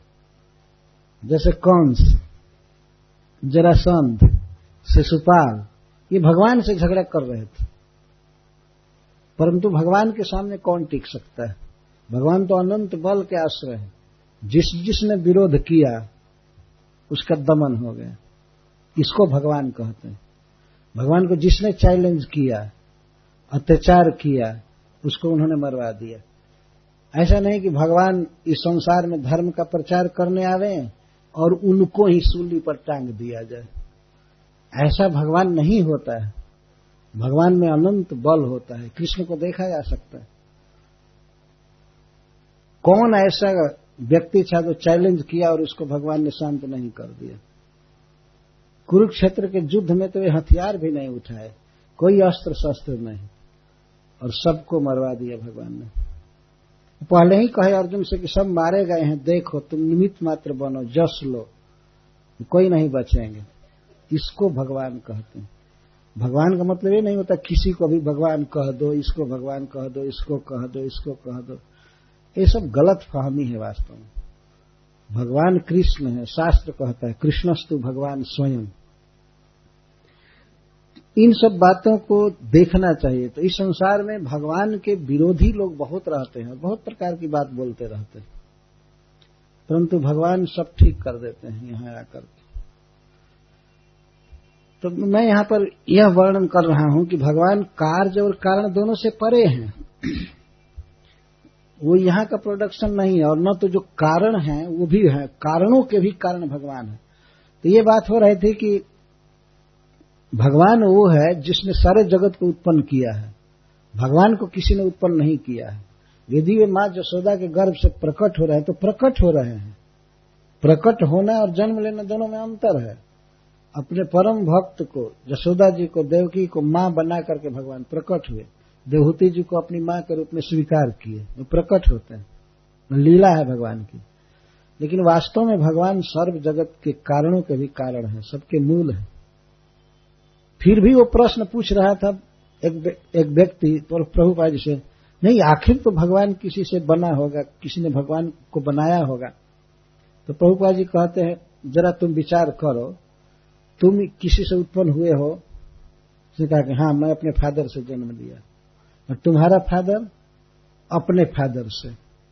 और उसका फादर और वो जन्म लिया अपने फादर से। तो कोई मूल फादर होना चाहिए ना? कि केवल पीछे ढकेलते जाओगे ढकेलते जाओगे तो कोई समाधान नहीं मिलेगा। कोई तो एक मूल होना चाहिए ना? ये कॉमन सेंस से समझा जा सकता है। तो इसका कारण वो, इसका कारण वो, बाप का कारण, दादा दादा का कारण, प्रपितामह, ये, वो, ऐसे ऐसे, पीछे जाते जाते। ये ये ये कोई बुद्धि नहीं है वास्तव में। कभी कभी लोग पूछ देते हैं, पहले बीज हुआ कि वृक्ष हुआ? और यदि आप यह कहिए कि पहले बीज हुआ तो कहते बीज आया कहाँ से? अब उनका समाधान ढूंढिए। कैसे वो समझेंगे, बुद्धू समझ नहीं पाते। अगर ये कह दीजिए कि पहले वृक्ष आया तो कहेंगे बिना बीज के वृक्ष कैसे हुआ? इसलिए गीता में भगवान उत्तर देते हैं, बीजम माम सर्वभूतानाम विधि पार सनातन मैं सभी जीवों का, सभी प्रोडक्शन का आदि बीज हूँ, मुझसे सब उत्पन्न हुआ। सीधा बोलते भगवान मूल है। उन्हीं से वृक्ष निकले हैं, बीज निकला है, चाहे देवता, दानव, मनुष्य, पशु, पक्षी, सब उन्हीं से जन्म लिए सर्व योनि सुकौनते मूर्त असंभवंत तासा ब्रह्म महत जोनि अहम बीज प्रदो पिता मैं पिता हूँ। सबका बीज मैं हूँ। भगवान गीता में स्पष्ट बोलते हैं। लेकिन अगर कहा जाए कि भगवान बीज हैं तो फिर भी मूर्ख पूछते रहते हैं, ये कहाँ से हो गए? और तुम्हारे दिमाग में गोबर भरा है तो क्या किया जाए? अगर दिमाग में कुछ मांस होता, हड्डी होती तो समझ सकते लेकिन केवल धूल और गोबर भरा है तो क्या समझ पाओगे? केवल इस तरह से किसी बात को टालते जाना, समझने की चेष्टा नहीं करना, यह बहुत बड़ी मूर्खता है। किसी बात को सही ढंग से समझने का प्रयास करे व्यक्ति तो समझ जाता है। लेकिन पहले से ही हट किया है कि हमें समझना ही नहीं है। हमें केवल तर्क देना है। तो तर्को अप्रतिष्ठा श्रुते विभिन्न तर्क की कोई प्रतिष्ठा नहीं है। तर्क से कोई बात सिद्ध नहीं की जा सकती। ये महाभारत कहता है। तो इस प्रकार भगवान सत और असत कार्य और कारण से परे हैं, गुणावभा से, और प्रकृति के जो भी गुण है, ये उत्पादन है, इनको प्रकाशित करते हैं भगवान। इस संसार में, ब्रह्मांड में जो भी वस्तु है, सबको उन्होंने रचा है, सबको वे प्रकाशित करते हैं। और स्वयं विगुण है, स्वयं निर्गुण है। वे प्रकृति के गुणों के अंदर नहीं है। उनका शरीर, उनका धाम, उनके परिकर, उनका वस्त्र, जो कुछ भी है, सब दिव्य है, चिन्मय है। माया के द्वारा रचा हुआ नहीं है। उसको विगुण कहते हैं। गुणातीत, निर्गुण। एक भक्त अनुभावित। ऐसे भगवान का अपरोक्ष साक्षात्कार कहाँ होता है? कैसे होता है? एक भक्त्या अव्यभिचारिणिया भक्त्या जब व्यक्ति कोई शुद्ध भक्ति करता है, तब भगवान का अपरोक्ष अनुभव होता है उसे। अपरोक्ष अनुभव का अर्थ है क्लियर बिना संशय के। भगवान कैसे हैं, कितना सुंदर हैं, कितना दयालु हैं, कितना ऐश्वर्य है उनमें, इस बात का साक्षात्कार करता है। भगवान प्रकट होते हैं भक्त के हृदय में या मंदिर में, कब जब कोई अनन्य भक्ति करता है भगवान की। भगवान से प्रेम करता है, तब भगवान प्रकट होते हैं। चैलेंज से नहीं प्रकट होंगे। कोई कहे कि अगर भगवान है तो हमारे सामने प्रकट हो, नहीं तो मैं नहीं मानूँगा कि है। ऐसा कोई कहे तो क्या भगवान को गरज है कि तुम मानो? तो मान लीजिए अगर दो चार उल्लू उल्लू को इधर क्या कहते उल्लू कहते हैं, उल्लू। अगर दो चार उल्लू मीटिंग करके चाहे दुनिया के सारे उल्लू कॉन्फ्रेंस करें, पूरा निमंत्रण दे करके, और वे उल्लू बोले कि हम सूर्य को नहीं मानते हैं, क्योंकि दिन में उन उल्लुओं को बिल्कुल नहीं दिखाई देता है। ऐसे भगवान ने सृष्टि की है, एक पक्षी की, कि रात में उसकी आँख देखने लगती है, अंधकार में, और प्रकाश में बंद हो जाती है आँख। बंद हो जाती है मतलब देखने की शक्ति बंद हो जाती है। साकिट रहता है आँख का, लेकिन देख नहीं सकते, देखने का पावर खत्म हो जाता तो मान लीजिए सूर्य को कभी देखे नहीं सूर्य की सत्ता को सूर्य के प्रभाव का अनुभव नहीं किए, और सारे उल्लू मिल करके मीटिंग करें, और उसमें कोई उल्लू राज हो, कोई उल्लुओं का सरदार हो, और कहे कि, सब लोग नारा बोलो, हम सूर्य को नहीं मानते हैं कि वो है। तो क्या सूर्य को गरज है कि ये उल्लू हमको समझे? और क्या सूर्य उधर से संदेश भेजेगा, नहीं नहीं भाई, हम हैं, हमको मानो, हम तुम्हारे सामने प्रकट हो रहे हैं। प्रकट होने पर भी तो इनकी आँख और बंद हो जाएगी। देख ही नहीं पाएँगे। तो इन उल्लुओं के विपरीत बोलने से सूर्य की सत्ता में कोई क्षति नहीं हो सकती है। तो कुछ लोग अगर बोल रहे हैं कि भगवान नहीं है, ये नहीं है, अगर है तो हमारे सामने प्रकट और नहीं तो हम कहेंगे कि नहीं है। तो तुम कहते रहो ना। अंधे मर करके चले जाओगे, नरक में जमराज जी सब देखेंगे। बीच में ये हल्ला किया, ये किया, वो किया, भगवान निराकार है, या नहीं है, या ये नहीं है। क्या तुम्हारे डर से भगवान प्रकट हो जाए क्या? बताइए, कोई चैलेंज करे कि भगवान नहीं है। अगर नहीं आते हैं तो मैं हल्ला करूँगा, नहीं है। तो क्या भगवान को गरज है कि तुम्हारे सामने प्रकट हो जाए। भगवान प्रकट होते हैं, कैसे एक भक्त्यानुभावित जब शुद्ध भक्ति की जाती है, तब भगवान का अनुभव भक्त कर लेता है। प्रत्यक्ष। भगवान प्रकट हुए हैं कई भक्तों के सामने। अनंत अनंत भक्त ऐसे हुए हैं जिनके सामने भगवान प्रकट हुए हैं, लेकिन भक्ति से, प्रेम से प्रकट होते हैं, न कि किसी के चैलेंज से और मूर्खता से प्रकट हुए क्या इस समय कोई प्राइम मिनिस्टर को ऐसा लिख कर भेज सकता है कि आप हमारे घर आइए, नहीं तो मैं आज से प्रचार करूँगा कि आप प्राइम मिनिस्टर नहीं हैं। तो क्या इस संदेश को पढ़ करके प्राइम मिनिस्टर तुरंत प्रोग्राम बनाएँगे क्या? अरे भाई, चले नहीं तो वो तो प्रचार करेगा कि हम प्राइम मिनिस्टर नहीं है। उनको हँसी आएगी, देखो इसको। कोई विचार भी नहीं करेंगे। लेटर को तुरंत रद्दी कागज़ में फेंक। बेकार कहाँ का पागल है ऐसा बोला। तो कुछ लोग शौक से कहते, हम नास्तिक हैं, हम ईश्वर को नहीं मानते हैं। ईश्वर को नहीं मानते हो, लेकिन ईश्वर के एजेंट तुम्हें ठंडा कर देंगे अच्छी तरह से, मानोगे। अभी तो माँ के गर्भ से आए हो ना, बूढ़ा होकर के मरोगे, जमराज के हवाले जाओगे, तब पता चलेगा कि ईश्वर है। ईश्वर को नहीं मानते, इतना तुम्हारा अधिकार हो गया, भगवान को नहीं मानते। भगवान को नहीं मानते हो और यहाँ चौकीदार को मानना पड़ता है। है कि नहीं? अगर कहीं लिखा हुआ है कि नो एडमिशन, इसमें आप प्रवेश नहीं कर सकते तो वहाँ हाथ जोड़ना पड़ता है। और वो व्यक्ति कहता है, मैं ईश्वर को नहीं मानता। तो सिक्योरिटी को माने ना, चौकीदार को माने, उसे पूछ पूछते हो।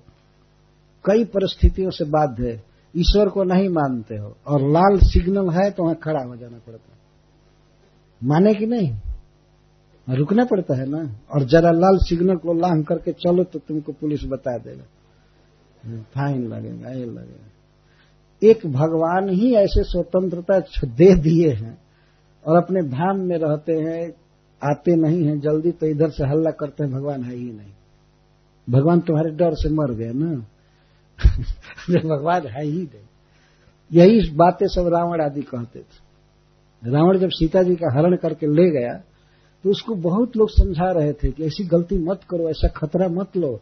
राम मनुष्य नहीं है। वे परब्रह्म है, भगवान है। अभी भी सीता को लौटा दो। यद्यपि हरण करके लाए, यही काफ़ी अपराध है। लेकिन अभी भी अगर लौटा दोगे रिटर्न कर दोगे तो तुमको मारेंगे नहीं। मंदोदरी समझा रही थी। रावण की धर्मपत्नी समझा रही थी। और और भी कई लोग समझा रहे थे। लक्ष्मण जी ने एक पत्र लिखा था अंगद जी ने समझाया हनुमान जी ने समझाया और उसके कई मंत्री समझा रहे थे एक पुत्र भी था समझा रहा था। इन्हें ऐसी गलती मत कीजिए। भगवान बहुत कृपालु हैं अभी भी लौटा दीजिए वो कुछ नहीं करेंगे। तो वो कहता है क्या भगवान है? क्यों ऐसी गल, गलत बात बोल रहे हो? वो मनुष्य भी है तो अच्छा मनुष्य नहीं है। जिसका बाप घर से निकाल दिया वन में कर दिया। वो कैसा नालायक बेटा है? यही प्रमाण है वो किसी काम का नहीं। और वो क्या करेगा? क्या करेगा? अभी बीच में तो समुद्र है। समुद्र लांघेगा कैसे? यह कैसे आ सकता है लंका में? और जिस दिन ये खबर मिली कि सेतु बाँध करके वो लंका में आ गया, राम आ गया तो रावण के दस मुख से निकला। समुद्र बाँध दिया, पयोधी बाँध दिया ये बाँध दिया, वो बाँध दिया, समुद्र के दस पर्यायवाची शब्द निकले थे समुद्र पर पुल बाँध दिया, पुल बाँध दिया। ये संवाद देने वाला निश्चित झूठ बोल रहा है। जरा पता लगाओ तो पता लगाओ तो समुद्र पर पुल बाँध दिया। अच्छा ठीक है। जब उसके बाद भी कहता, ठीक है तो पुल बाँध दिया तो उसके सेना में है कौन? तो बहुत बड़े बड़े बानर हैं, भालू हैं। ओ, तब तो घर बैठे आहार दे दिया ब्रह्मा ने हम लोगों को। हमारे सैनिक बहुत दिन से भूखे हैं और इन भालुओं को बानरों को पकड़ पकड़ कर खाएँगे। और जिस दिन भेंट हुई, उन बानरों की अद्भुत शक्ति थी, ये सारे राक्षस जब मारे जा रहे थे, बानर जब तमाचा मारते थे तो उस पर बेहोश हो जाते थे। ये लोग ये लोग नाश्ता करने वाले थे, बानर और भालू का। इस तरह से मारे गए। रावण भगवान को नहीं मानता था, लेकिन लास्ट में मान गया। मरा बुरी तरह से, मारा गया। और वही केवल नहीं मारा गया, उसका सारा वंश मारा गया। विभीषण जी को छोड़कर सब लोग मार दिए गए। इस तरह की गलती करते हैं। तो भगवान को नहीं मानने वाले जो कहते हैं, हम नहीं मानते हैं, वो पापी हैं, सवेरे उनका मुँह भी नहीं देखना चाहिए। अगर दृष्टि में पड़ गए तो गंगा जी का पानी लखना चाहिए, वो छिड़क लेना चाहिए। एक बार मैं कह दिया कि ऐसे पापियों का जो भगवान को नहीं मानते हैं, उनका मुख नहीं देखना चाहिए, और अगर दिखाई पड़ गए तो नहा लेना चाहिए। तो एक भक्त पूछ दिया कि ऐसे बहुत लोग होंगे तो दिन भर नहाते नहाते बीत जाएगा। तब मैं कहा ठीक है, गंगा जी का पानी रख ले या समुद्र भी एक तीर्थ है, उसका पानी रख ले, या बिंदु सरोवर का पानी रख ले, और कोई ऐसा दिखाई दिया तो दो चार बूंद डाल दे। ऐसे शुद्ध हो जाएगा।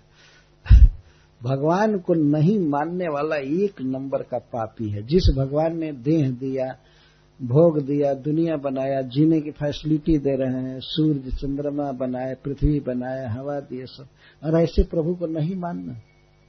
पापी का लक्षण है वास्तव में। भगवान की तो पूजा करनी चाहिए, आदर करना चाहिए, और जो सत्ता भी न माने प्रणाम भी न करे, वो तो आदमी है ना वो गद्दा किसी काम का नहीं है। पापी।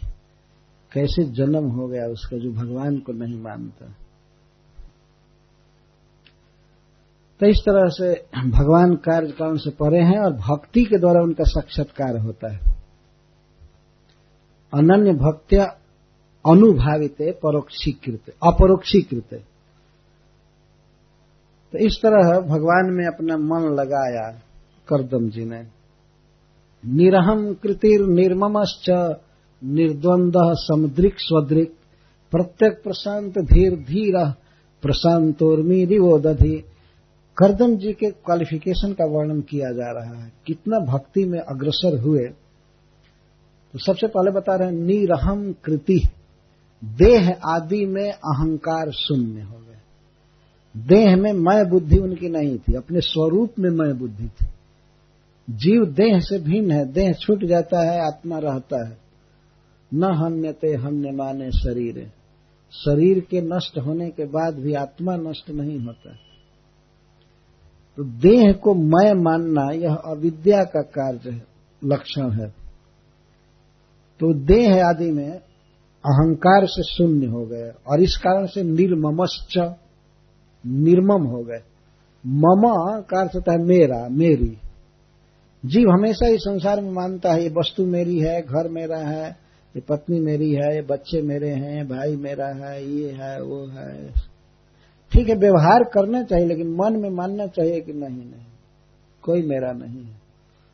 ये दो दिन का संबंध है छूट जाएगा। वास्तविक संबंधी तो भगवान है। इसको निर्मम कहते हैं। निर्मम का अर्थ कठोरता नहीं है। निर्मम का अर्थ है मेरेपन की भावना से दूर रहना। अहम ममेती से दूर हो गए। निर्द्वंद्व निर्द्वंद्व का अर्थ है, शीत, उष्ण आदि से व्याकुल न होना। कभी ज़्यादा ठंडा पड़ रहा है, कभी गर्मी पड़ रही है, मान अपमान हो रहा है, भूख प्यास लगी है तो उसे व्याकुल नहीं होना चाहिए। ये दशा करदम जी की हो गई।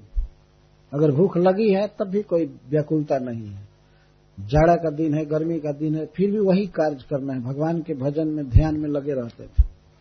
समुद्रिक समुद्रिक का अर्थ है, भेदभाव से शून्य भेदाग्राहक भेद ग्रहण ही नहीं कर पाते थे। कभी उन्होंने शरीर पर ध्यान ही नहीं दिया किसी के, कि शरीर काला है, गोरा है, स्त्री का है, पुरुष का है, और उसमें भी यह पापी है, यह धर्मात्मा है, ये है। देखा ही नहीं उन्होंने।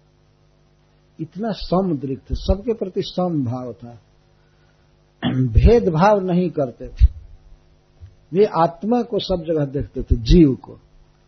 जैसे हम लोग देखते हैं अगर यहाँ पर कोई व्यक्ति लाल कपड़ा पहना है कोई उजला पहना है कोई ग्रीन पहना, हरा पहना है कोई पैंट पहना है कोई साड़ी पहनी है कोई कुछ पहना है लेकिन वास्तव में अगर व्यक्ति देख रहा है मनुष्य के रूप में सबको तो पोशाक के कारण भेद नहीं करेगा। जैसे मान लीजिए खिलाना हो सबको तो ये नहीं कहेगा कि तुम हरा पहन करके आए हो, इसलिए इस लाइन में मत बैठो। तुम खा नहीं सकते हो। या लाल पहन करके आए हो तो तुमको भोजन नहीं मिलेगा। जैसे हम पोशाक के कारण भेद नहीं करते हैं, उसी तरह से देह के कारण भेद नहीं करते हैं बड़े बड़े लोग। सब में एक ही जीव को देखते हैं। एक ही प्रकार की जीवात्मा सबके भीतर है, सबके भीतर भगवान है। ये भेद नहीं करते हैं। ये इस जाति का है, वो उस जाति का है। ये पढ़ा लिखा नहीं है, यह मूर्ख है ये विद्वान है, ये है। ये भेद नहीं करते। ये भेद दृष्टि व्यवहारिक है और बहुत नीचे धरातल पर यह सब होता है। करदम जी में भेद बुद्धि नहीं थी। और स्वद्रिक पर इसके साथ यह भी सत्य था कि वे अपने को सब जगह देखते थे। अपने को देखने मतलब अपने वास्तविक स्वरूप पर ध्यान रखते थे। देह पर नहीं। मैं भगवान का नित्य दास हूँ। यह दृष्टि उनकी बनी रहती थी। अपने को देखते थे और सबको इसी भाव से देखते थे। प्रत्यक प्रशांत भी और उनकी बुद्धि प्रमणा थी। भगवान में लगी रहती थी और इसके साथ ही साथ विक्षेप से रही थी। कभी भी उनकी बुद्धि इधर उधर नहीं जाती थी भगवान को छोड़कर। भगवान के पास ही मंडराती रहती थी बुद्धि। इसको प्रत्यक प्रशांत धी कहा गया, धीर। और संसार के किसी भी भोग में वो लोलुप नहीं थे, इंद्रियों के वेग से परे थे। उन्हें कभी क्रोध नहीं आता था, कभी काम वासना नहीं सताती थी, कभी लोभ नहीं होता था। शांत थे। कैसे शांत थे? जैसे बड़ी बड़ी उर्मियों से, लहरों से, नदियों से समुद्र विचलित नहीं होता है। शांत रहता है। तो कभी मान मिला, कभी अपमान मिला, पर फिर भी सम रहते थे। समुद्र में लाखों नदियाँ गिरती हैं चारों तरफ़ से। छोटी नदियों को मिला करके और कई हो जाएँगी। चारों तरफ़ से नदियाँ गिरती हैं समुद्र में, लेकिन समुद्र बढ़ता नहीं है। जितना में रहता है, उतना ही रहता है। और लाखों करोड़ों टन पानी वाष्प बनकर उड़ जाता है एक दिन में। हम लोग देखते पानी थोड़ा सा रखें अगर थाली में तो कुछ देर के बाद पानी उड़ते उड़ते कुछ दिन में खत्म हो जाता है। तो इतना विशाल समुद्र है तो उसका पानी भी वाष्प बनता रहता है। तो लाखों करोड़ों टन यदि पानी वाष्प बन करके उड़ गया तो उससे समुद्र घटता नहीं है। और न तो लाखों नदियों के पानी आने से बढ़ता है। इस तरह से जिस साधक को, जिस सिद्ध पुरुष को संसार कितना भी भोग आ करके उसे सुखी नहीं कर पाते हैं, और दुख आ करके उसे दुखी नहीं कर पाते हैं, समुद्र की तरह हुआ चल रहता है। भगवान ने गीता में एक श्लोक ऐसा कहा है आपूर्जमाण अचल प्रतिष्ठम समुद्र माप प्रविशंति जदवत तद्वत कामा यम प्रविशंति सर्वे स्वशांति मापनोति न काम कामी। काम कामी विषय भोग की इच्छा वाला व्यक्ति कभी सुखी नहीं हो सकता है, भगवान गीता में कहते हैं। बल्कि कामनाएँ जिसमें विलीन हो जाती हैं, यहाँ विलीन होने का मतलब यह है कि जिसे कभी कामना होती ही नहीं है, और विषय भोग उसे मिलते हैं, लेकिन विषय भोग के मिलने से न तो हर्षित होता है, न सुखी होता है, और न तो विषयों के न मिलने से दुखी होता है। या और भी कई प्रकार के दुख उस पर आते हैं, लेकिन विचलित नहीं होता है। तो समुद्र में बड़वानल लगता है। समुद्र के पानी में कभी कभी आग लगती है और उससे करोड़ों टन पानी जल जाता है, वाष्प बन जाता है, उड़ जाता है। फिर भी समुद्र खाली नहीं होता उतना ही रहता है। और वर्षा काल में नदियों का पानी बहुत गिरता है तो बढ़ता नहीं इसी तरह का साधक होना चाहिए। उसे दुनिया का भोग मिले, कुछ भी मिले, लेकिन उससे कोई प्रभावित नहीं होता है। वो लगे कहने आ हा बहुत अच्छा खाने को मिला, बहुत अच्छा पहनने को मिला, ये मिला, वो मिला। नहीं, उसे हर्षित नहीं कर पाते।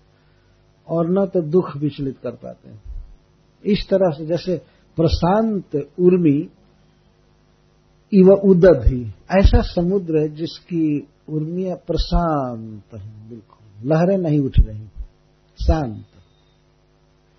इस तरह से करदम जी हो गए।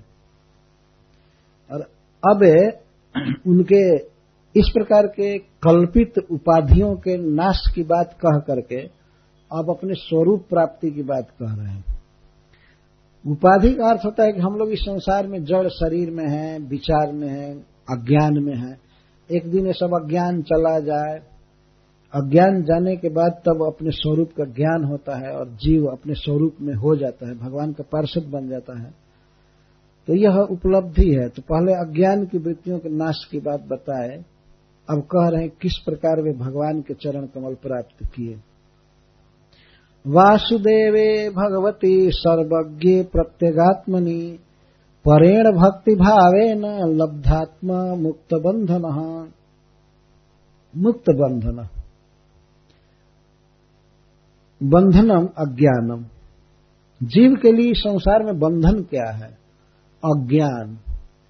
अपने स्वरूप का ज्ञान न होना और जड़ वस्तुओं को सत्य समझ लेना, यही बंधन है। सबसे बड़ा बंधन यही है। बीच में भी देखिए, अगर किसी व्यक्ति में परस्पर आकर्षण होता है तो बीच में कोई बंधन दिखाई नहीं देता है, लेकिन अज्ञान का बंधन बहुत बड़ा है। वो समझता है, यह मेरा है, वो समझता है, यह मेरा है। जो दोनों की भावना है कि यह मेरा है, यह मेरा है, यह बहुत बड़ा बंधन होता है। बाहर से बंधन दिखाई नहीं देता है, लेकिन अज्ञान ही बहुत बड़ा बंधन है। तो करदम जी का बंधन समाप्त हो गया था, अज्ञान समाप्त हो गया था। और इस कारण से भगवान वासुदेव में, भगवान श्री कृष्ण में जो सर्वज्ञ हैं और सभी जीवों के आत्मा हैं, परमात्मा है, उनमें लब्धात्मा हो गए। लब्धात्मा का आत्मा का अर्थ चित्त। करदम जी का चित्त पूर्ण रूप से भगवान में अविष्ट हो गया, लग गया। भगवान में उन्होंने अपने चित्त को पकड़ लिया। तो पूरा पूरा चित्त, चेतना या मन उनका भगवान में अभिनिविष्ट हो गया, पूरा। किस कारण से? परेण भक्ति भाव है न क्योंकि ये विशुद्ध भक्ति कर रहे थे। भक्ति भाव कथम भूत पर, परेण, अप्राकृत। शुद्ध भक्ति उसको कहते हैं। कोई कामना नहीं अन्य, कोई वासना नहीं, केवल अपने सहज स्वरूप समझ करके भगवान की भक्ति करना, पूजा करना, जप करना, इसको परेण भक्ति भावे न कहते। भक्ति भाव था, भक्ति और प्रेम था। भगवान के प्रति और वो बिल्कुल शुद्ध था। किसी उपाधि से नहीं था। सर्वोपाधि विनिर्मुक्त। उपाधि का अर्थ ये होता है, मान लीजिए कोई भक्ति इसलिए कर रहा है कि हम इस मंदिर के हैं, इसलिए भक्ति करनी चाहिए, हम इस संस्था के हैं, इसलिए भक्ति करनी चाहिए। हम भगवान का खा रहे हैं, इसलिए भक्ति करनी चाहिए, सब उपाधि है। सर्वोपाधि विनिर्मुक्त का अर्थ है कि हम कृष्ण के हैं। सहज जीवन है हमारा कृष्ण का भजन करना। जैसे मछली के लिए पानी के भीतर रहना, उसका सहज जीवन है। और कोई कामना से नहीं रहती है। पानी के बिना जी ही नहीं सकती है। उसी तरह से जब कोई साधक भगवान कृष्ण के बिना जी ही नहीं सकता है, वो कृष्ण को छोड़ करके दूसरे में मन रख ही नहीं सकता उसकी इंद्रियाँ कृष्ण की सेवा में ही रत रहती हैं, बिना किसी कामना के, प्रयास के। तो इसको सर्वोपाधि विनिर्मुक्त भाव कहा जाता है। तो करदम जी भगवान के परम शुद्ध भक्ति में लगे थे, इसलिए उनका बंधन अज्ञान दूर हो गया और उनका चित्त पूर्णतः कृष्ण में लग गया। इस दशा में वे सिद्ध दृष्टि प्राप्त कर लिए। आत्मान सर्वभूतेषु भगवंतम अवस्थितम अपश्यत सर्वभूतानि भगवत्यपि चात्मनि। तो वे बिल्कुल उत्तम कोटि के वैष्णव भागवत बन गए तो सभी जीवों में वे भगवान को देखने लगे। आत्मानम भगवंतम सर्वभूतेषु अवस्थितम सब जगह वो कृष्ण को देखते थे, सभी जीवों में। इसे ये नहीं समझना चाहिए कि जीव भगवान हो गए। यह करदम जी की दृष्टि का वर्णन किया जा रहा है। उत्तम कोटि का भागवत पुरुष वो है जो सब जगह भगवान को देखता है। मध्यम कोटि का भक्त वो माना जाता है जो चार चीज़ देखता है। और देखता है यह भक्त है, यह भक्त नहीं है, वह भगवान को भी देखता है, और भक्त को भी देखता है, अभक्त को भी देखता है। और ये क्या चीज़ देखता है? ईश्वरे तद धीनेशु बाल शेषु दुसत और ये भी देखता है कि यह व्यक्ति बालिश है, मूर्ख है, यह व्यक्ति भगवान का द्रोही है, यह व्यक्ति भगवान का भक्त है, और यह भगवान है, चार चीज़ देखता है। तो भगवान से तो प्रेम करता है, और भक्तों से मैत्री करता है, और मूर्खों पर कृपा करता है, और जो भक्त नहीं है, द्रोही है, भगवान के उनके साथ द्वेष करता है। ये मध्यम कोटि का भक्त। और कनिष्ठ नया जो भक्त होता है सीख रहा है वो भगवान के श्री विग्रह से प्रेम करता है केवल। भगवान से नहीं कर पाता है। मूर्ति पूजा करता है, सजाता है, नहलाता है, श्रृंगार करता है। बाकी भक्तों से प्रेम नहीं करता धीरे धीरे वो हो जाएगा उत्तम भक्त। क्योंकि साधन यही है, भगवान के श्री विग्रह की आराधना करना है। उसमें टाइम लगता है। धीरे धीरे उत्तम भक्त होता है। करदम जी फ़र्स्ट क्लास के वैष्णव पद पर पहुँच चुके हैं। तो इसीलिए भगवान को सभी जीवों में देख रहे थे और सभी जीवों को भगवान में देख रहे थे। इस रूप में कि सभी जीव भगवान के द्वारा पोसे जा रहे हैं, आश्रित हैं, भगवान के अंश हैं, उनकी तटस्था शक्ति के प्रकाशन हैं, उन्हीं के अंश हैं और कोई दूसरा नहीं है। किसी भी जीव को देख करके यही समझते थे भगवान का अंश है, भगवान में है और भगवान को सभी जीवों में देखते थे। इच्छा द्वेष विहीन न सर्वत्र समचेतसा भगवत भक्ति युक्ते न प्राप्ता भागवती गति। उनका चित्त कैसा था? सम था, और राग द्वेष से हीन हो गया पूरा। कहीं किसी में अटैचमेंट नहीं था, और कहीं किसी से द्वेष नहीं था उनके मन में। और उनका चित्त हमेशा भगवत भक्ति से युक्त था भगवत प्रेम से लबालब भरा था। अथवा ये करदम जी का ही विशेषण है। भगवत भक्ति से युक्त थे, समचित थे, राग द्वेष से हीन थे। इस तरह से उन्होंने भागवती गति प्राप्त किया। गति का अर्थ है ठहराव। जहाँ भगवान रहते हैं, उसको भागवती गति कहते हैं। इसका अर्थ है वैकुंठ। इनको वैकुंठ प्राप्त हुआ, भगवान का पार्षद बन गए। यह है जीवन की सर्वोच्च सिद्धि, जीवन की सफलता। करदम जी भगवान का धाम प्राप्त किए। अथवा भागवती गति का अर्थ है, भगवान जैसा स्वरूप, चतुर्भुज स्वरूप, भगवान जैसा धाम, ऐश्वर्य वैकुंठ धाम तो प्राप्त किए ही और भी भगवान जैसा, अथवा भागवती गति का अर्थ भगवान जहाँ रहते हैं, वहाँ चले गए। गति का अर्थ है अवस्थिति। जहाँ भगवान रहते हैं और भगवान जितने सुंदर हैं, भगवान जितने धनी हैं, उनका जैसा रूप है, सब वो रूप प्राप्त कर लिए, सब कुछ प्राप्त कर लिए। ये भगवती गति, भगवान कितना सुखी है और कितना सुंदर है सब शास्त्रों में वर्णन किया गया है। अन्यथा जीव की तो और और गति होती है, नरक गति है, नारकी गति कहेंगे उसको। इसी मनुष्य लोक में भी देखिए कितनी कितनी गतियाँ हैं भिन्न भिन्न कोई ऑफिसर बना है, ऑफ़िस में रहता है तो कोई हॉस्पिटलाइज्ड है, उसकी वो गति हो रही वहाँ हॉस्पिटल में है, रोगी है कोई ऑफ़िस में है, कोई विद्यालय में है, कोई अपने घर में है, और किसी की कारागृह में गति हो रही वो भी एक गति है, अपने कर्म का फल है। और नरक में जाना वो भी गति, दुर्गति है। लेकिन किसी सौभाग्य से, भगवान की भक्ति से कोई जीव जब भगवान के पास चला जाए तो इसे भागवती गति कहते हैं। तो यह गति करदम जी को मिली। पहले से ही भगवान के अनन्य भक्त थे। भगवान की आज्ञा से गारहस्थ जीवन स्वीकार किया और अंत में सब छोड़ करके भगवान का अनन्य भजन करने लगे। तब भगवान के पास चले गए, उनके पार्षद हो गए। इस तरह करदम जी के मुक्ति का वर्णन किया गया, मोक्ष का वर्णन किया गया। अब आगे यह वर्णन किया जाएगा कि किस प्रकार देवहूति अपने पुत्र भगवान कपिल देव के पास ज्ञान लेने के लिए आएगी। कल से इस कथा को प्रारंभ करेंगे।